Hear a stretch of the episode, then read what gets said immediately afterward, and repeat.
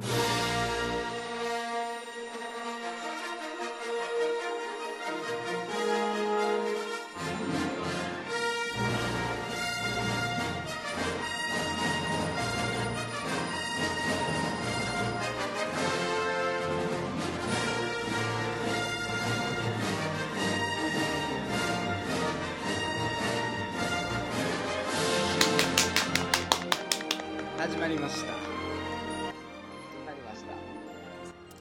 毎週月曜日朝アップロードおしゃべりウォーズ今日でエピソード14かな？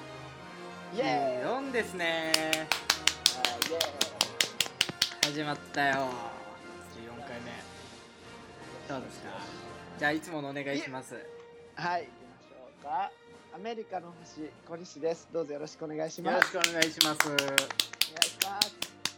えー、日本のお星じゃダメですどうぞよろしく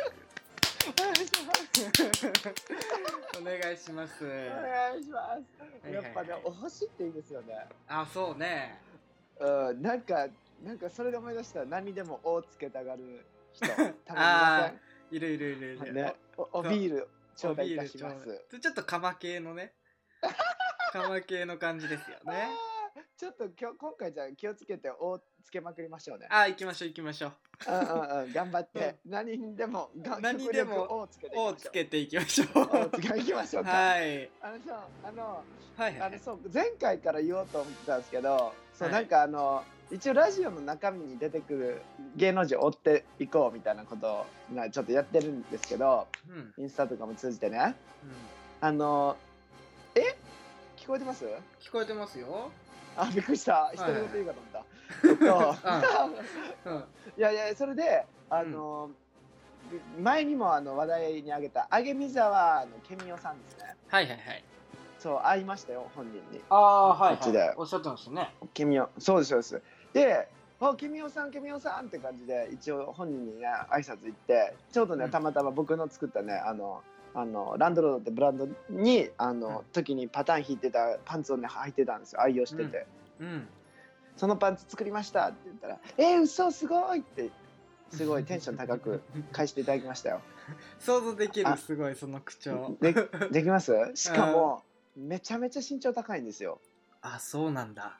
本人。びっくりしましたよ。本当。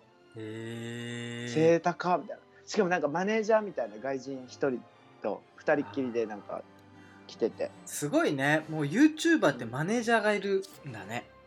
うんしかもね多分アメリカの方のあれじゃない？ああだから「そうあー」とかってさマネージャーにさなんか彼が作ったんだよみたいな英語でこうなんかね君谷さんが喋りかけなんか紹介してくれてもうそこからもう英語に会話を切り替えたんでうん「あげみざわ」っていうのは日本語では聞けませんでした。なるほどね。そう英語で会話するときはいたって普通でしたよ。あそう。はい、あのケミオのあの漢字はまだちょっと英語には英語にははい、変換されないわけだねまだね。まだ忘れてなかまっただアップデートされないいわけだ。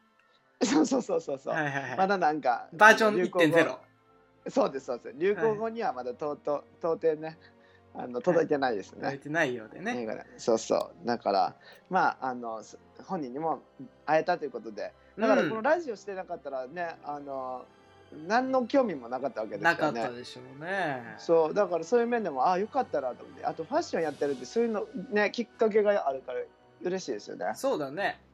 うん。だか確かに。らあげみでしたよ。あげみだったね。わかる。でも俺も僕もファッションやっててやっぱりね誰とでもつながれるじゃないですかファッションって、うんうん。それほんといいなと思ってて。多分僕そのためにファッションやってんのかなって思っちゃうぐらい。えめっちゃ青春みたいなこと言いますね。おいや青春みたいなこと言いますね。僕ほんとあの漫画家が好きすごいに対して尊敬があるから。うん。特に。もういつかその人たちとこの服の仕事で会いたいデザインの仕事で会いたいってずっと思ってるええお素晴らしいですね。うまい。でも使ってくるね。いや今日は今回はおをね意識して入れていきましょうよ。お素晴らしいって間違ってる。お素晴らしい。でまあもすごい、ということそうそうね。いい,、よね。なんか、うん、確かにファッションって本当にねいろんなねうん。ことができるきね、そうだね。それこそね今どこでもおコラボレーションだなんてやってますけどね。すごいすごいうん。やりますよね。そういうのでどんどん違うジャンルでやれますからね。やれるやれる。ねそういうところでいいですよね、あの昨日僕はあの妊婦さんとコラボレーションしましたよ。はい。なるほど妊婦さんねとはい妊婦さんとその旦那さんとえっ、とマタニティシュートをうん。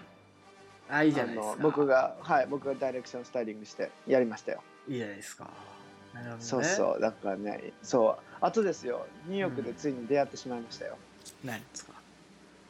パダワンさん。あらすごい。だから知らないパダワンさんでしょ、そうそうそうそう僕それ何たまたままあったんですか？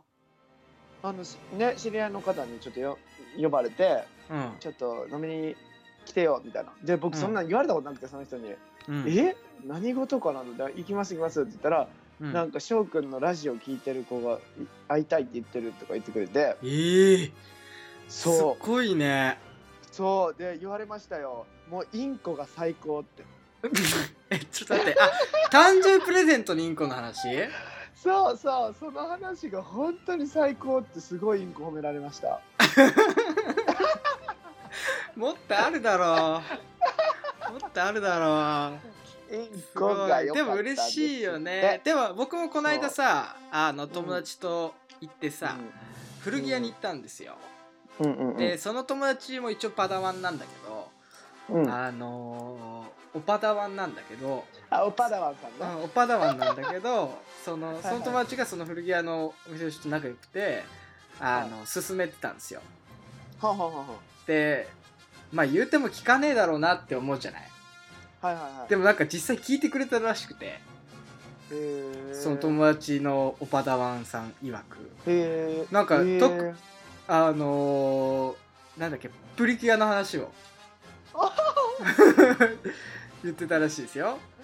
えー、っていうはい。かさ今ちょっとふうに思ったんだけどさこのラジオを人に勧める時ってさどういうふうに紹介してくれるだろう。なんか何がおすすめになるのかななるほどね。そうそうそうなんかこのラジオこのおラジオどうですか？これってなんかすごいためになるよとかさ、なんか確かにこういうわ冗談があるよとかなんかなんか想像できる。このラジオに関してはさうん。だってどう考えてもさ「えスター・ウォーズ好きなら絶対これ聞いた方がいいよ」とかじゃもうない？どう考えても。絶対。確かにね。いやねだからどうやって紹介してくれるがやろう。なんかね。だってジャンルが分かんないよねえ分からん。確かにその、のファッションデザインファッション関係のさうん。業界にいる人だけどさそんな話してないじゃん。ファッションの話。ちゃんと、うん。うんそんなに。うん、だしさ。だからちょっと難しいきさなんか後々ねおしゃべりウォーズを分析というかさ評価しなんかあのしてくれるさラジオ専門家みたいな人に紹介文いつか書いてもらいたいね。そうだね。そういう人がそういう人がどのようにこのラジオをこう受け取って解説するのかみたいなね、そうしましょう。まあちょっとねね。今回ちょそうだね、はい。そうだね、はい。まあだからあの今思い出したけどそろそろ僕らもねあの、ゲストをねそろそろそろそろ、ね。そうそうそうそうおゲストをそろそろこうちょっと小出しにしていきたいなという感じであるんですけど。ねはい。ジェダイ仲間いっぱいいますからね。はいそうですね。なんでちょっと楽しみにしていただいて、そうですね。交互期待で頑張りましょう。頑張りましょう。ということでコーナー行きましょうか。はい、じゃあ行きましょうかね。はい。ニュースナブー。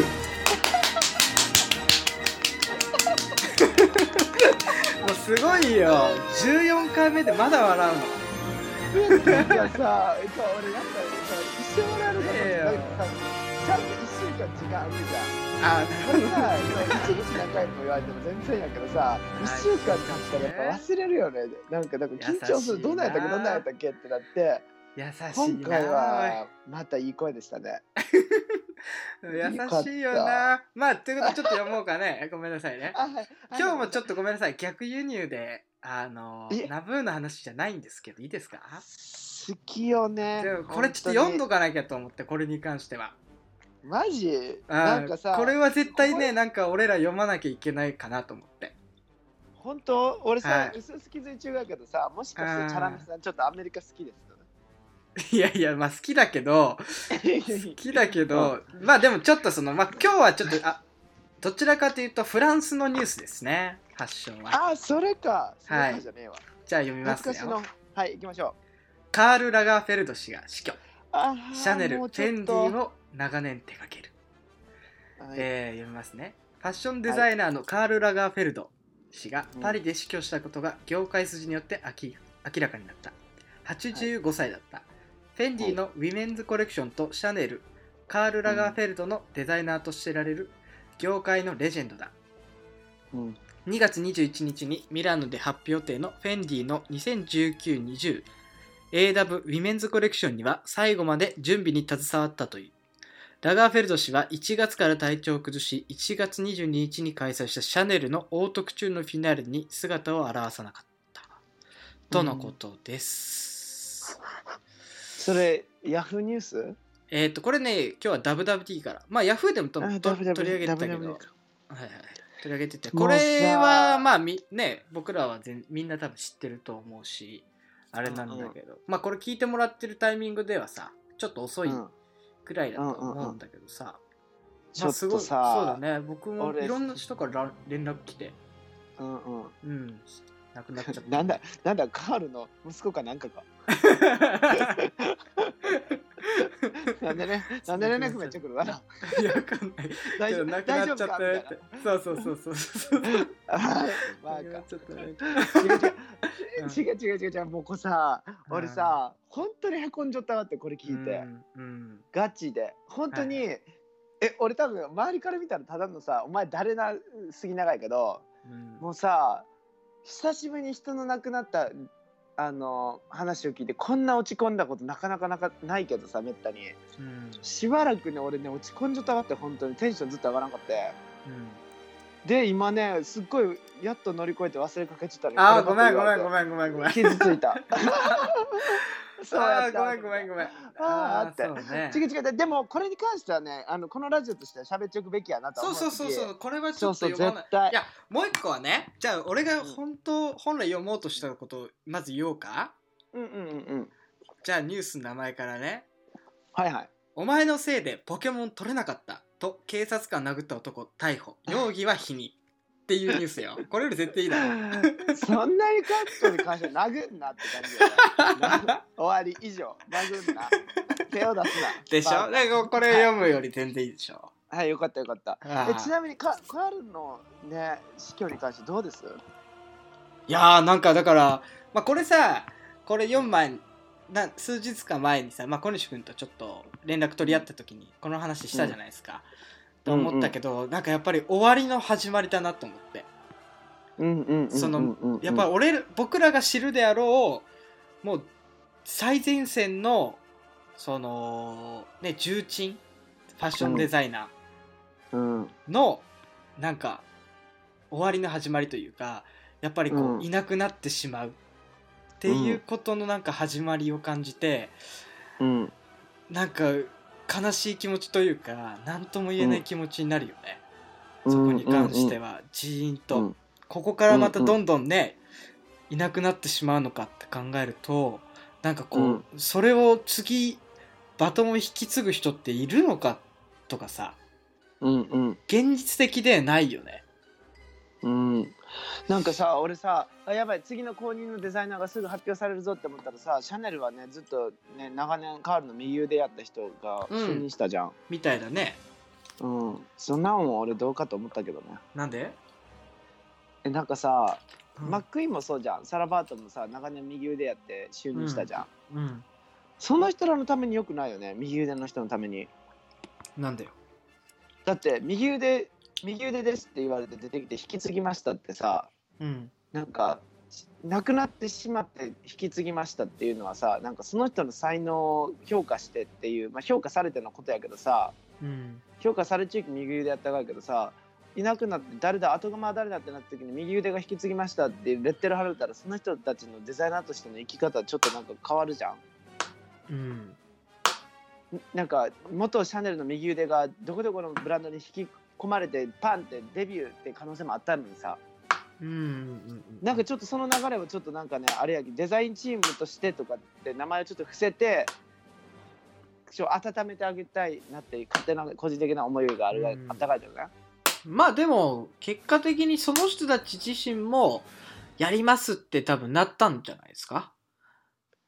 やっぱりそのだって長年やってるってことは自分たち自身もそこであ他のところに行ってこうバッてやるんじゃなくここであのやるっていう多分覚悟があったからこそあのじゃあデザイナー引き継ぎますって多分なったと思うんですよ。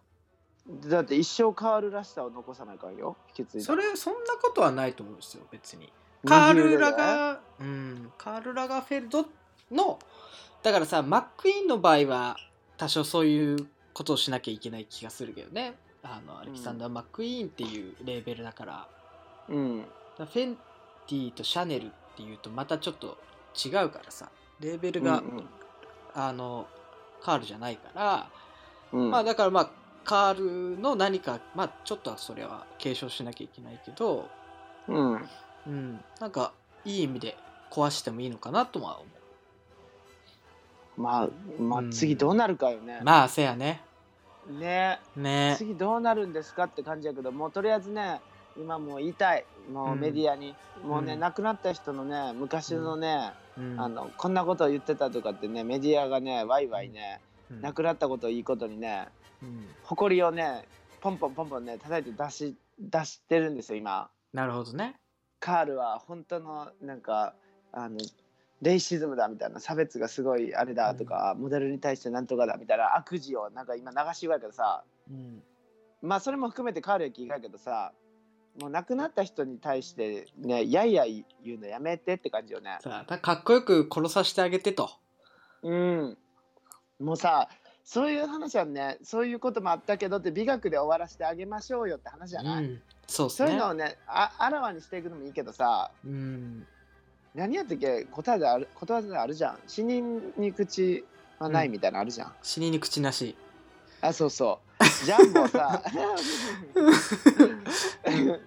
口はないでしょうがお口そはうですね。そうですね。そう。だからもうさ今いいけどさいいけどねあのそういうのをポンポン出すのもいいけど出すと出すエンディングとしてはちゃんとあのリスペクトで終わりなさいよっていう話をね。うんうんうんうん。まあ本当にね、そのうちまただね映画とかやりそうだけどね。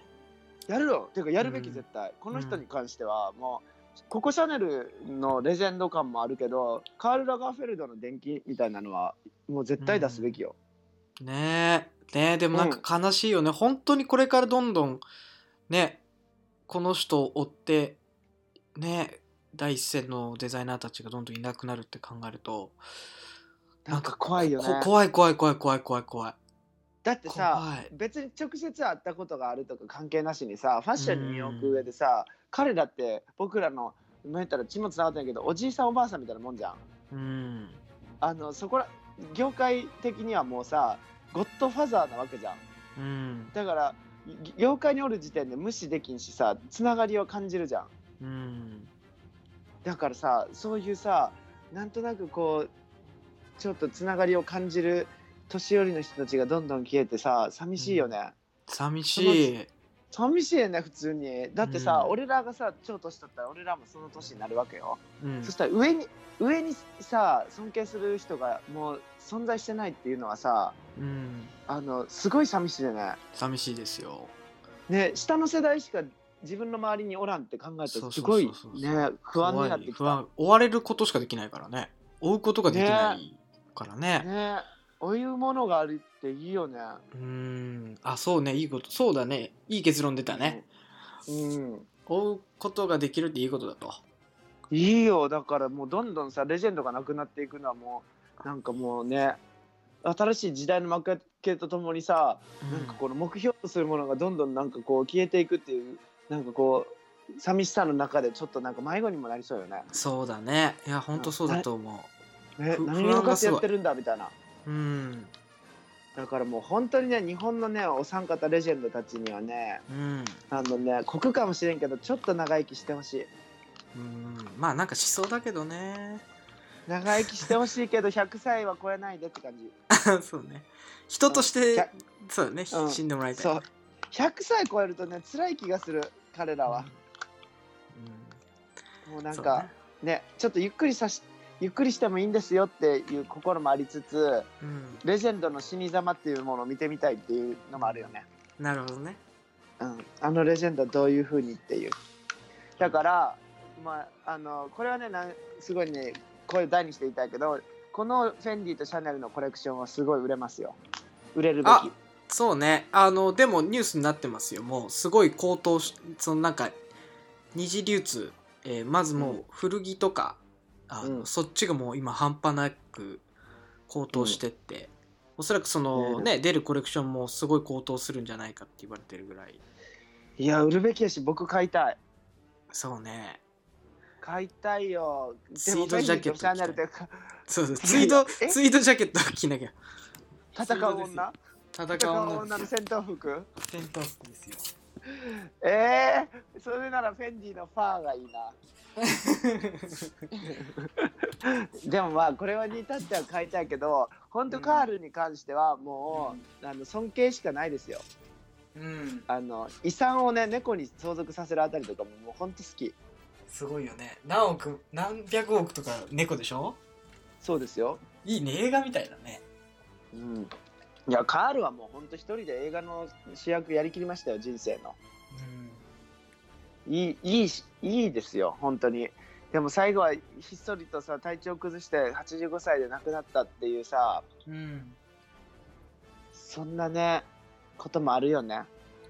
いつだってね1年前はあんな元気やったのにとかってね1年ってそんだけ濃いことってことよね。うん、1年前はあんなにだったのに1年後にぽっくりと言っちゃったっていうねだからうん。一日一日噛み締めていきましょうって話よ、そうね。おおかお噛み締めて、おかみしめましょう。うん、なんで、はい。カールに関しては本当もう大好き、はい。大好き愛してる。はい。ゆっくり休んでね、ポンポン。い、やポンポンじゃないよ。肩叩く音なあそこか。あー。なんだ。だお祈りのお祈りの ポンポン言ってんじゃん。あななんだ。違う違う違う、俺お腹お腹叩いたタヌキのポンポン。違います。まあまあお疲れ様でしたって言って肩を今叩いて。本当にじゃあまあまあじゃあ行きましょう。せーの,、お疲れ様でしたじゃあえ？ああそこからね。はいはいはい。じゃあ行きましょう。はい、はいせーの。の。はいお疲れ様様でした。たポン。ポンポンはい本当に、そうだね。わかりうんました。じゃあ次のコーナーに行きましょうかね。行きましょ行きましょう。じゃあ読みますね。うはい。パダワンからの通信。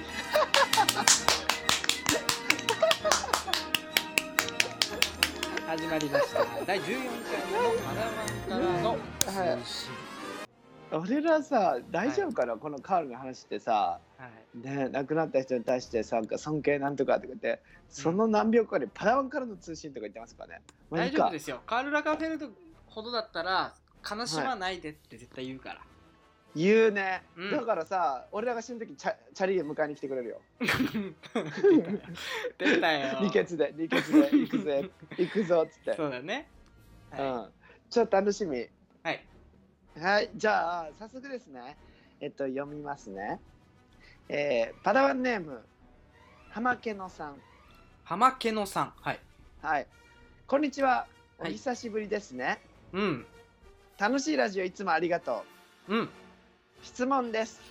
お二人はもし自分が映画の世界に生きれるとしたらどの映画の世界がいいですか？素敵な質問ですね。教えて教えてください。僕はもちろん「スター・ウォーズ」やよろしくお願いします かわいい。ねかわいいですね。中学生みたい。ね本当にいいですよね。かわいい。に集まる人はみんな無邪気で無邪気。あ俺こほんとこういう人も好きだわ。ほんと好き、ね。本当無邪気で済むんですよ。どのうん世界、どの映画の世界観がいいですか？であれでしょ？俺はもちろん「スター・ウォーズや」でしょ？そうでしょ？僕はもちろん「スター・ウォーズや!」って言ってますよ。かわいい。しかもこの人さ浜家のさんって言ってるけど浜家のびさんでしょ？前お便りくれた。あそうそうそうそうそう前花家のびだったよね。何今浜家のさんになってんの？そうですよ。もうなんかしっくりきたんじゃないです？浜家のさんが？はいはあ。まあいいです。あだからだ浜家の B からそのなんか現代社会に降り立った時にあだ名が浜家のになるんですよ。あなるほどね。そうそう。ジェダイの名前からそのねあのマグルの世界に降りた時に。なるほどね。は。てかあんまりそうやな。得意じゃないからやめた方がいいですよ。そうそうそうそう。ハリー・ポッターの話とかあんまり。映画ですね。ごちゃごちゃにする。はいはい。映はい、画です。じゃあじゃあじゃあじゃあはいチャラメさんも答えてください。出たよ。もうもうこれ一つもう速攻で言えますよ僕は。うんうんうんうん。これもうロード・オブ・ザ・リングですよ。怖いじゃん。いやそもうねロード・オブ・ザ・リングですえよ。怖くない？あんな怖い映画ないがやけど。え戦いに出るが？そうですよ。もうね僕が初めてロード・オブ・ザ・リングを見たのが小学5年生だったんですけど。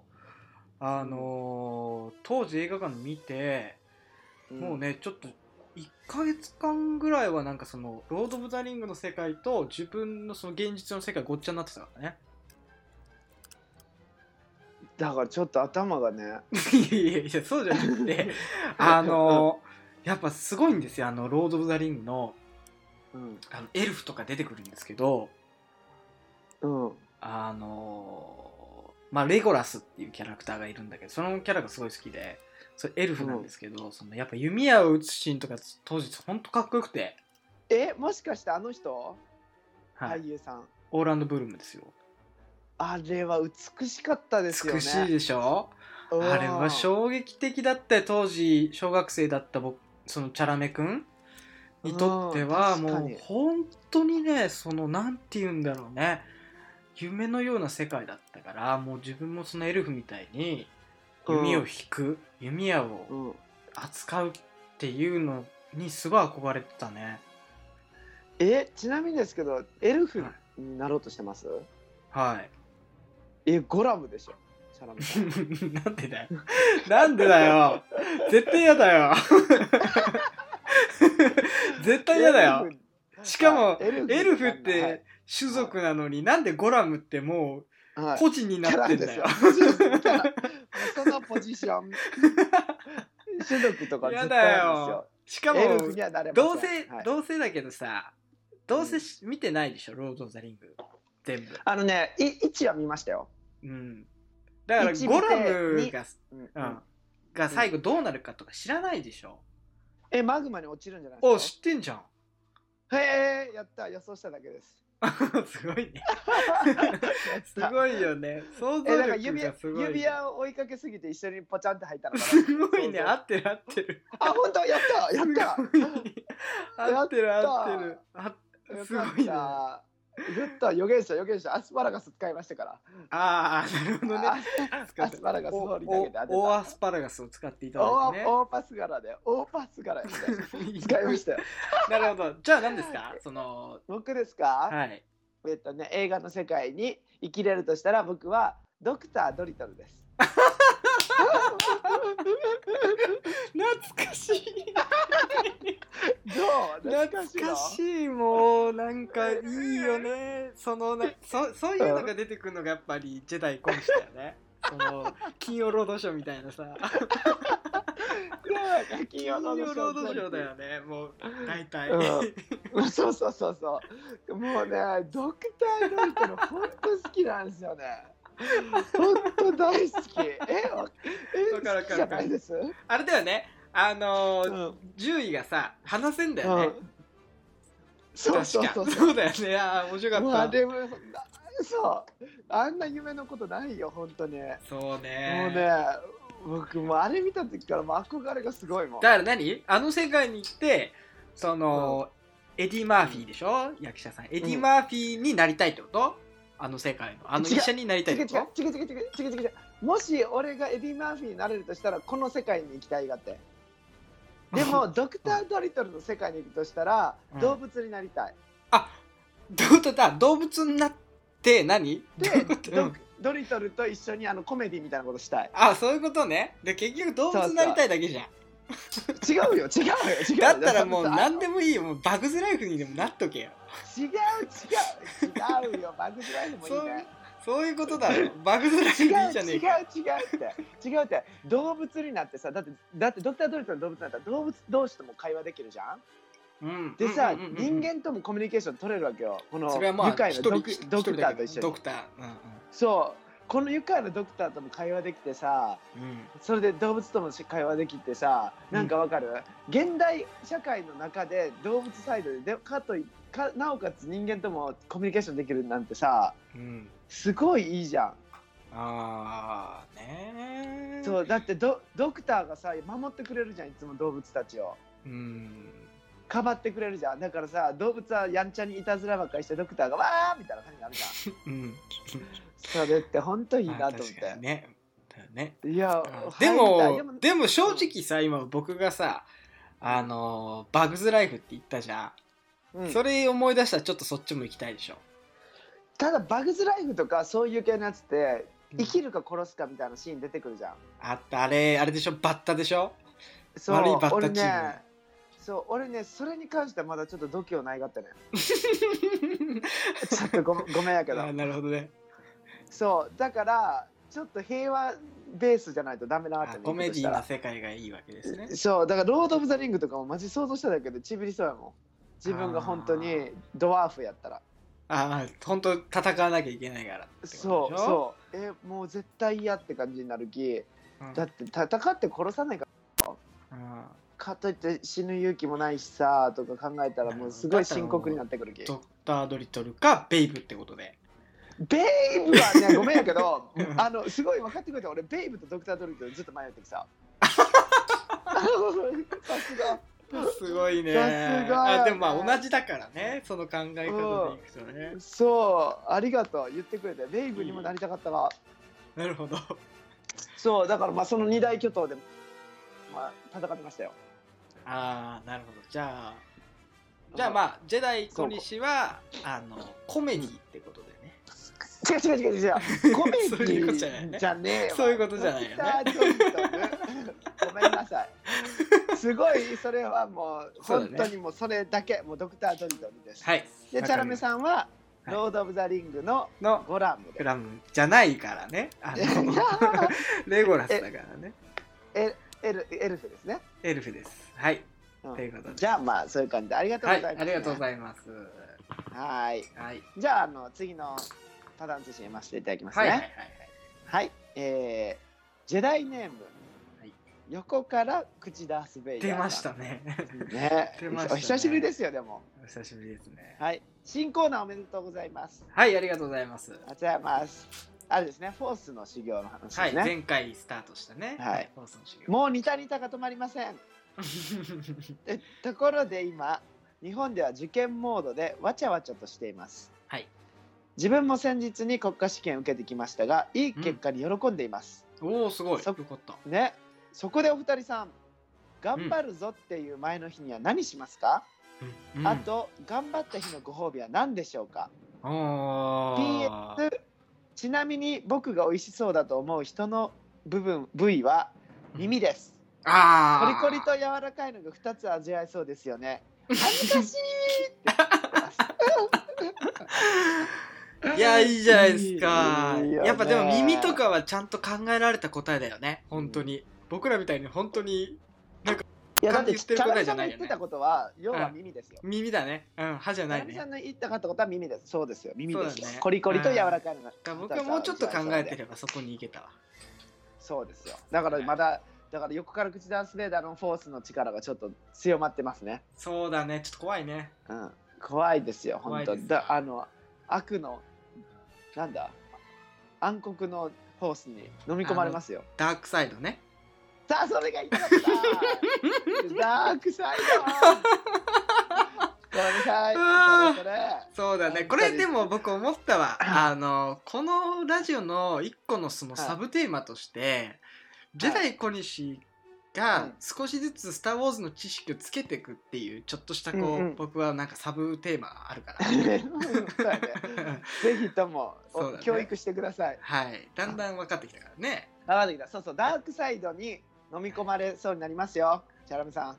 あ分かりました。修行してください。気をつけます。修行してくださいね。そこでいきますね。はい。えっと 受験モードでわちゃわちゃしてるんですね。今の時期。うん。まあそうか。で、えっと、頑張るぞっていう前の日には何しますか？うん。あー何をするか。ああなるほどね。うん。これでもなんかもう真剣に答えるよ。うん。あのよゆっくりお湯に入るよね。あああ、ー。やっぱゆっくり湯に浸かっていつもやってるルーティンをいつも以上にゆっくり、ゆっくりする。なんかなるほど。そうそうそうそうそうそう。ゆっくりお湯に浸か？ってみたいな。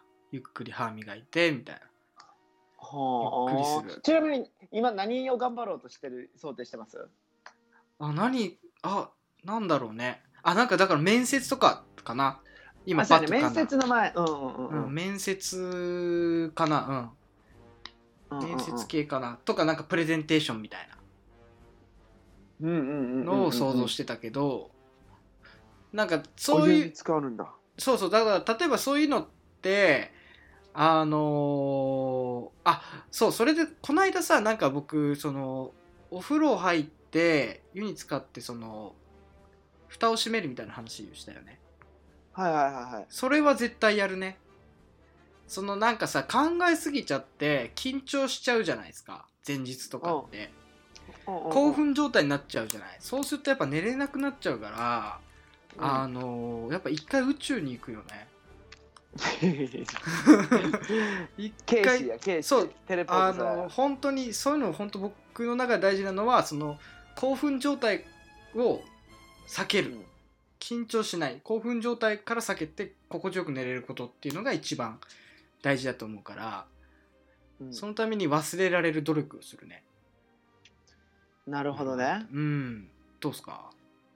僕ねそれすごかった前日にすることは何ですかって思った時にうん、まあ内容によるんですよね、うん、何にやるか。だから面接だとしたら僕前日はえっと予習してますね。うんうんうんうん。そう。ひたすら予習して頭の中でやるべきことの整理してるから何でも。で例えばそれが自分が何かすることのない大切ななんか式とかそういう時でも、うんなんか振り返ってるうんうんそこそこに至ったまでの経緯と自分をなんかこう振り返りながら一人酒してるかな。うんでで絶対頑張ってる日に絶対するのはその当日の朝ですね僕。うんうんうん当日の朝に一番テンションの上がるパンツ履きます。ああなるほどねそうそれが一番なんか引き締まる自分が。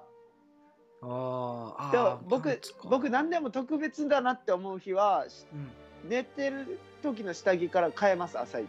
いつもダルダルだよねでも下着。そう俺ダルダルのさ しょうもないさうん。あのハーレムハーレムのスーパーで買ったパンツ履いてるんですよ。本当だよね。だってうちにリアルリアルで本当に20個ぐらいあるよ。あの ジェダイ小西のパンツが。ダルダルの。本当に本当にこいつ毎日あ1日1回履いて捨ててんじゃねえかってぐらいもうパンツがすごくてね僕んちにジェダイ小西の短期滞在のくせに。そうやね。あのお世話になった人のところにねパンツをねあの、残していく癖あるきね。ドローンしてくるよね。そう本当にごめんなさい。でも、うん。そう特別な日に絶対履きたいパンツっていうので、気合い入れます。パンツと靴下。なるほどねうん絶対そこはもう決めてきますよ。それがもう一番の自分のあれ。うん。あの引き締め方。引き締め方ね。じゃあはい頑張った日のご褒美は何ですか、あー。頑張った日のご褒美？うん。あー。本本買うかな本。えー。うん。本ばっか買うおえねなんか大体さそういうなんかこうね気合い入れる日ってあるってさそれ終わるとさ、ちょっと時間大体できるじゃん。うん。なんかすぐもう次ってならないじゃないですか。でね逆にその頑張る日まではちょっと時間がないじゃない。余裕が、うんうんうん。いろいろ例えば面接の練習とか面接とかさあの仕事のプレゼンテーションとかだったらさ仕事ずっとやっててさ。でそれがようやく乗り越えたと。そうなった時にすごい脳がこう解放されてすごくそのなんて言うんだろうね。緊張してないというかリラックスして余裕がある状態そうなったらもう本をバカみたいに読むね。はやったな。るほどね、うん。でもそれいいですね。うんどうっすか？僕ねやったーって、まあ、例えば面接とか終わってうわうん。ご褒美だーってなったらうん。えっと 買い食い買い食い？え？嘘。意外なんだけど。買い食いって名前なのかな？しかも何買い食いなんか例えばいつもそのなんかにえか なんか僕基本的にあの食に興味があんまないんですけどうん。とりあえずなんかそういう特別な時のために自分を高めるために常にちょっとひもじさっていうのはキープしておきたいんですよ自分の中で。うん。だから食生活ひもじいなとかっていうのは自分をちゃんとなんかこう達成させるために常にこうそういう状況に置きたいんでうん。あの枝豆だけ1日とかそういうことやるんですけどそういうのやるとうわこんなとこんなことばっかり続けたくない成功したいっていうなんかやる気出てくるんで、うん、そういうのを常にやってなんか達成した時はやった、うん、あそこのデリのサラダ食べたかったやつ飲むかな、ね、みたいな。ちょちょっと待ってまあいいけどさ。はい、うん、いやいいけどさ。何その達成感終えてそのご褒美にデリのサラダって何、はい10時以上デリのサラダマジでテンション上がる草食動物かよ。いやでも違う違う。違う違う。なんかさ達成した時に何を食べ何でも食べていいよって言われてでも僕その何かを達成した後にすぐに人に会いたくないんですよ、うん、だから一人でじゃあどっかに寄って何か買おうかなと思ったら基本的にご飯食べる時生野菜食べたいんです絶対。どんな場合でも、うん、かといってデリのサラダも買ってこれも買ってとかやったら結局食べきれないんで結局サラダからスタートしてサラダで終わるんですよ。ただで そう。ただデリのサラダってマジ美味しいですからね。僕的に、まあね。なんかしかも結構高いんですよ。だから絶対買わないんですけどそうなんか達成した時一人でやるご褒美って言ったら普段なんかみんながお昼ご飯とかに買ってるんですよ。僕のクラスメートとかが。で横でもしもし食べてるんで、うわー美味しそうだなって思って見てる憧れの他人のランチを食べてみる。悲しい。悲しくなってきたよ。そうでもなんかでもでも本当それかな。それなるほど。するか。うん。だからそれが些細なでもまあ まあそうそうそう。でももちろん本当になんか達成したやったーってなったら大きい買い物というか次のやつとかやりますよ。もちろん、そうねうん、でも基本的なねなんか達成した時にやることってそういうことでしょうかね。なるほど。はい。なんであのチャラムさんじゃあなんか達成して達成してすぐまた本買いましょうよ。そうね。うん終わったらね、うん、ちっちゃい目標どんどんどんどんクリアしていきましょクリアしていこう。はい、僕はもう次あの達成したら買いたいやつあるんで、うなんすか？あのね、ちょっとうん。ちょっと贅沢です。はい。あのね、イクラの乗ったサーモン丼見つけた？ちょっとわかる買い物？ああそうはい。ね、あのうわそれ本当美味しそうって思った時結構するんですよ。頑張っていただいてそれはもう本当頑張っていただいてね。え頑張る本当に。じゅ11ドルとかしますからね。11ドルなんかね、おひお昼に買ってられませんけど、まあね。頑張ります。頑張りましょう。はいはい、ということで、はいあの今回のパターン通信一旦ここであはいのはい、あの閉じさせていただきます。はいじゃあ次のコーナー行きましょうかはいはいはいはい、えー読みますねはい。ジェダイ小西の兵糧記イエーイ始まりました始まりました。はいなんか久しぶりな感じしますね。そうですねはい。改めましてジェダイ小西です。はいよろしくお願いします。よろしくお願いしますはい。あのえっと今回ねパターンの皆さんからねちょっとジェダイ兵糧記についてあの、質問来てるんですよ。はいはいえっと、こんにちは。いつも楽しく聞かせてもらっています。はい今回はちょいと真面目にジェダイ小西の兵糧記について質問させてください。はいえーファッションにおける下着とはどのような定義になるのでしょうか？えっと教科書ですね。梅本さんの僕たちが使ってる梅本さんの教科書からファッションはお遊戯や誘惑だという考えを学びました。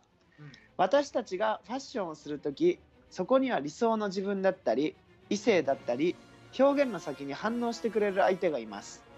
だけど下着は外からは見えません。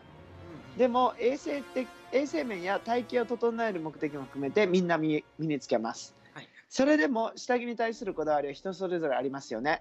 高価なランジェリーをまとって自分自身に酔いしれる女性もいればうちのおかんは生活感重視で 型崩れしたブラジャーを毎日手洗いしています。えーじじいちゃんは普段ふんどしですが 温泉に行く時はブリーフを履いてました。ファッションは第二の皮膚と言われますが下着の位置づけってどうなんでしょうか？お二人の回答楽しみにしております。ファダーネームシーパイナップルさんから。いただいておりますなるほど、い、やいい素敵ですね。嬉しい素敵。ふんどしを履いてるおじいちゃんって最高ですよね。最高だね。ふんどしってあれなんだね。下着の代わりなんだね。あでもそっか。そうだね。下着の代わりそうでしょ？そうだね。もともとそうだよね、ふもちろんもちろんもちろんもちろん。そうですよ、えーでも僕これふんどしのまあ歴史とかいろいろえ？え？あそうそう。うん。いろいろあるけどさ、うん。シンプルに考えてさ今の下着みたいにさ伸びる素材がなかったとしてでうんふんどしになるよね。うんまあね。で布を巻きつけるよね。あまあそうだね。形状としてはね、うんうんうん。うん。でもふんどしはいいな。ふんどし世代ってすごいよね。なんそかうね。武士武士を感じるわ。武士は感じるね。ね。えっ、とでそれでうん。下着の位置づけですよね。うんなんどうなんでしょうかっていうんですけどどうです？チャームさん普段下着に対しての思い。えー、どうなんだろうね。考えたことなかったけどさ下着ってでも一番性に近い衣服だよね、うん。人にとって。あの、うまあまあ簡単に言うとそのまずその性ということ男性と女性で分かれるけどそこで大きく違うわけじゃないですか。はいはいはい。でそのなんだろうね。まあまだそんな考えまとまってないけどもともとその人っていうのはさあの歴史上その、まあ、アダムとイブっていうさあの男性と女性2人が最初誕生したって言われてるわけじゃないですか。うんうんうん。でそこででその神様はその最初に恥ずかしくなる感情を与えたって言ってるわけですよ。うんうん。その2人に。うん。お互いの異性で。そこで恥ずかしさを得たアダムとイブは初めにそのえっと確かね葉っぱそのある木の葉っぱでお互いのえっと陰部を隠したっていうふうにうん言っていてそれが何かこう衣服の始まりだっていうふうにも言われてるわけですよ。はいはいはいでそのやっぱり下着っていうのは最初にもともとその男性が女性を意識した時にできたもので女性が男性を意識したもので、その初めての、えー人間の初めての衣服っていうところにあるっていうのを聞いていて、ああと思ったんだけど、今ではまたちょっとまた意味が変わってくるよね。うん。っていうかさ今さんがすんなりさ「あー」って聞いてしまったけどさ俺すごいさ、それのやつをけんあのアダムとイブの話からの展開のアンダーウェアの理論みたいなのすごい勉強しとったんやけどさ、うん、このこの話したことないよね2人で。ないないないない。ないよね。うん。えー、やっぱ通じてますね。うん、僕もこれなんか本で本かなんかで読んだんだよね。確か。えー、なんかさ今さなんか普通にふーんって「あそういえばこんな話一緒にしたっけ?」ってすぐ考えたけど。しないしないしない。なんかああそうよね。うん。そうそうだからこのさ下着の答えに関してやっぱアダムのイブのさ羞恥心みたいなところの始まりから来るじゃん、うんうんうんうんでさその衛生的な面であとかまああのプロテクションみたいなさ守るべきでもまあ下着は着るじゃん。うんうんうん。でも根本的にはあの、恥ずかしくて隠したいってさじゃあなんで恥ずかしさがあるかって,、いう話とかにもまあなるけどさうん。裸が恥ずかしいっていう概念あるじゃん、うんうんうんそういうのさ人間がカルチャーって文化を作っていこうとした時に自分たちの階級とかを意識し始めた時に出るもんなわけよ。うんうんうん。わかる？なんかこう、全てをさらけ出し中自分っていうのが人の上の、まあ、例えば裸の王様じゃないけどさ、うん。すっぽんぽんの人がさどんだけ尊敬できる偉大な人だったとしてもさちょっとなんか違うじゃん。うん。裸の人ってちょっと滑稽じゃん。うん。なんか偉大さを意識させる時にはやっぱ多種族のさこういうものをもう支配したっていうそういうのも必要じゃん。うんでそういうふうに権力を表すって意味とそのなんかさあの恥ずかしい気隠したいみたいな隠したいって時点でもうプロテクションやけどさその衛生的とかじゃなくてさ、うん。そういう視線から身を守るみたいなところもあるじゃん。うん。だからまあさあの裸要は人がどうして服を着て権力をあの見せびらかしてかっこよくありたいかって言ったら結局は性的欲求なわけよね。はいはいはい。だから最終的に最も人が見たいものは裸なわけよ。はいはいはいだから裸が最も美しいんだけど裸と本当に恥ずかしい情けない姿って紙一重なわけ。うん。だから人間が人間にとって一番魅力的な生物じゃん。うん。だから欲するわけじゃん。同じ種族として。うん。それと同時に人間にとって人間って一番気持ち悪い生き物なのね。うん。例えばの話やけどまあ雲が嫌いな人おるじゃん。うん。い蛇が嫌いな人もおるじゃん。うん。でも雲のうんちに対しての拒否反応ってそんなないと思うがうんうんうんうんうん。蛇のうんことかもあ蛇のうんこかって感じじゃん。たださ、はい人間のうんことわけ違うじゃん。うん。でさ例えば本当に嫌いで本当に人間性とかももう本当に生理的に受け付けん人っておるじゃん。うん。そういう人の方がもっとねクモとかヘビとかに恐怖心与えられるかってね人に対して。うんでも人間はどんな種族どんな他の生き物よりも愛する魅力的にもなるっていうその紙一重を持ち合わせてるんですよ。人間と人間は。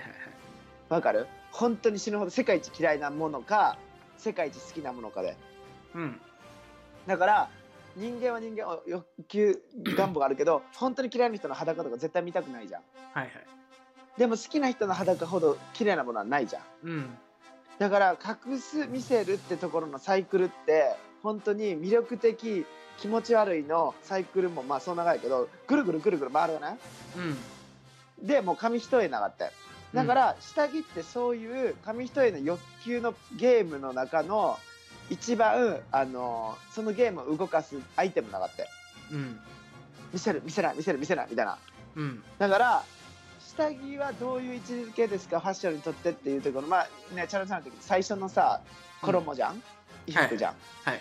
で俺にとって今日の下着における定義ですってなった時にさ例えば環境によると思うが日本における下着の定義とこっちにおける下着の定義はまた違うと思うがねうん。だって日本人って下着見せんの？そうね。なんか急に下着見フせたファッションでってことでしょ？だからストリートとかで見せる見せない話でしょ？今それは。うんそうそうそうそうそう、んんねだこっちの女性とか普通下着透かして見せたりするしね。あまあでもそうだね。ヨーロッパでもそうだね。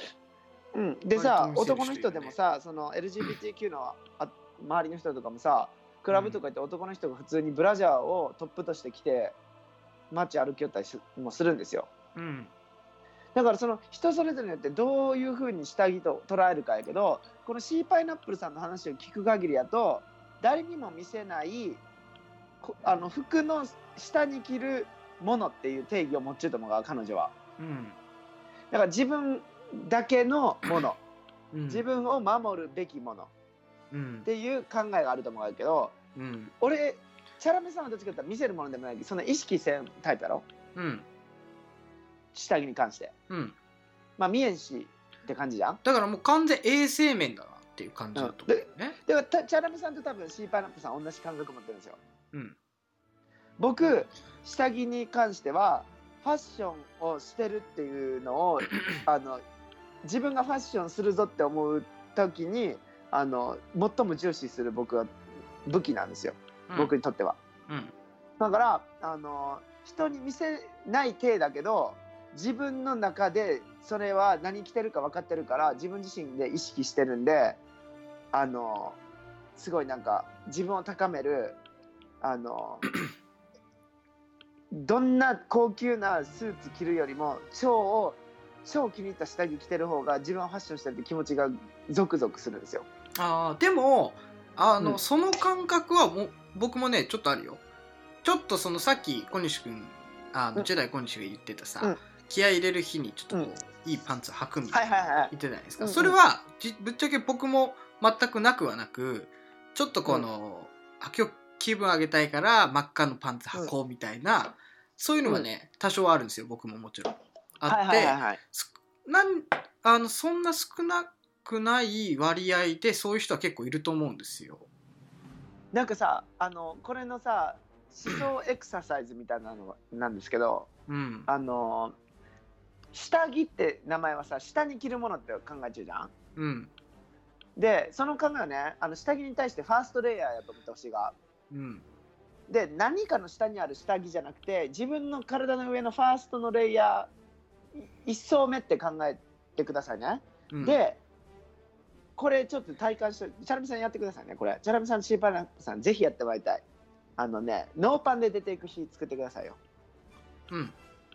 したらファーストレイヤーはパンツあのパンティーじゃなくてズボンになるじゃないですか、うん。ズボンもしくはスカートにスカートのパンやばいけど、ズボンになるじゃん。そしたらそれが、要するにファーストレイヤー着普段着てる下着と同じ効果なんですよ。うん。でそこで感じるあやばいちょっとなんか見られてるかも恥ずかしいなっていうなんかそこの微妙な違いあるじゃないですか。うん。ファーストレイヤーが外にむき出しになってるっていうこの感覚うん。とかでちょっと遊んでみてもらいたい。そしたらあ自分にとっての下着ってファーストレイヤーで自分をこう包み込んでくれてるそこの第一のレイヤーが外にむき出しになった時に感じるそわそわ感とかでちょっとなんかこうあの、まあでもドキドキしそうだよね。ちょっとね。ドキドキするノーパンデーってマジドキドキするよ。そうね。僕は時々そのノーパンで寝ることはあるけど。ダメダメ。そんなん。フルチンで寝寝るのもさまだダメよ。見られ見ら見られてないって思ってるそんなんダメよあそう。いやだからそのノリでちょっとこうねノーパンでコンビニ行ったりとかしたことあるんですよ。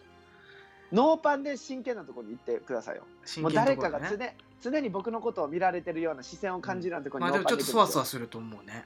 そう。そわそわするからそれをやるとあやばいやっぱり下着ってあの感情的な部分ですごいサポートしてくれてるんだなって実感できるんでうーん。守ってくれてるというかうんうんうんあ自分をちゃんとピシッと引き立てるためというか自分らしく入れるその周りにさらされるってとこからちゃんと守ってくれてるあの防具の意味もあったんだとかちょっとあの今日はデートの日だから誘惑するぞっていうちょっとオフェンシブ的ななんか攻撃的な魅力するぞ魅了するぞって時のためのセクシーパンティーとかのそのゲーム。うん。ファーストレイヤーがビシッと決まることでその人のコーディネート決まりますんで。はいなんでちょっとノーパンデーでわかりましたじゃあちょっと早速明日はいノーパンであちょっと行きましょう。じゃあ僕今日ノーパンでちょっと投稿しますね。はいじゃあちょっとお互いちょっとノーパンで待って。いきましょう寒い。ごめん、寒いノーパンなんだよは。ねだから股引きは許してって感じでも桃引きだけでいいからファーストレイヤーで出向かない関係。わかりましたちょっと辛いけど頑張ろ頑張りましょうう。はーい、頑張ります。はいえっとちょっと時間あります？ないですよ あちょっとないのか。ごめんなさい。じゃあこの件もう一個すごい。すはいっごいどうしてもやりたかったことあるんですけど、それじゃあ次週に次週行きましょうかいきますね。すみません、ね本当ごめんなさい。ちょっと楽しみにしてますわはい、ごめんなさい。はい、ということで、はい。えー今週もはい結構長くなってしまいましたけど、最後締めていただきましょうか、あのコーナーでじゃあ読みますね、はい。はい。えージェダイ小西の占いお願いします。今週の1位は、はい。ウォーザーおラッキーアイテムは中野塩です。やったー。良い1週間を。さよなら。さよなら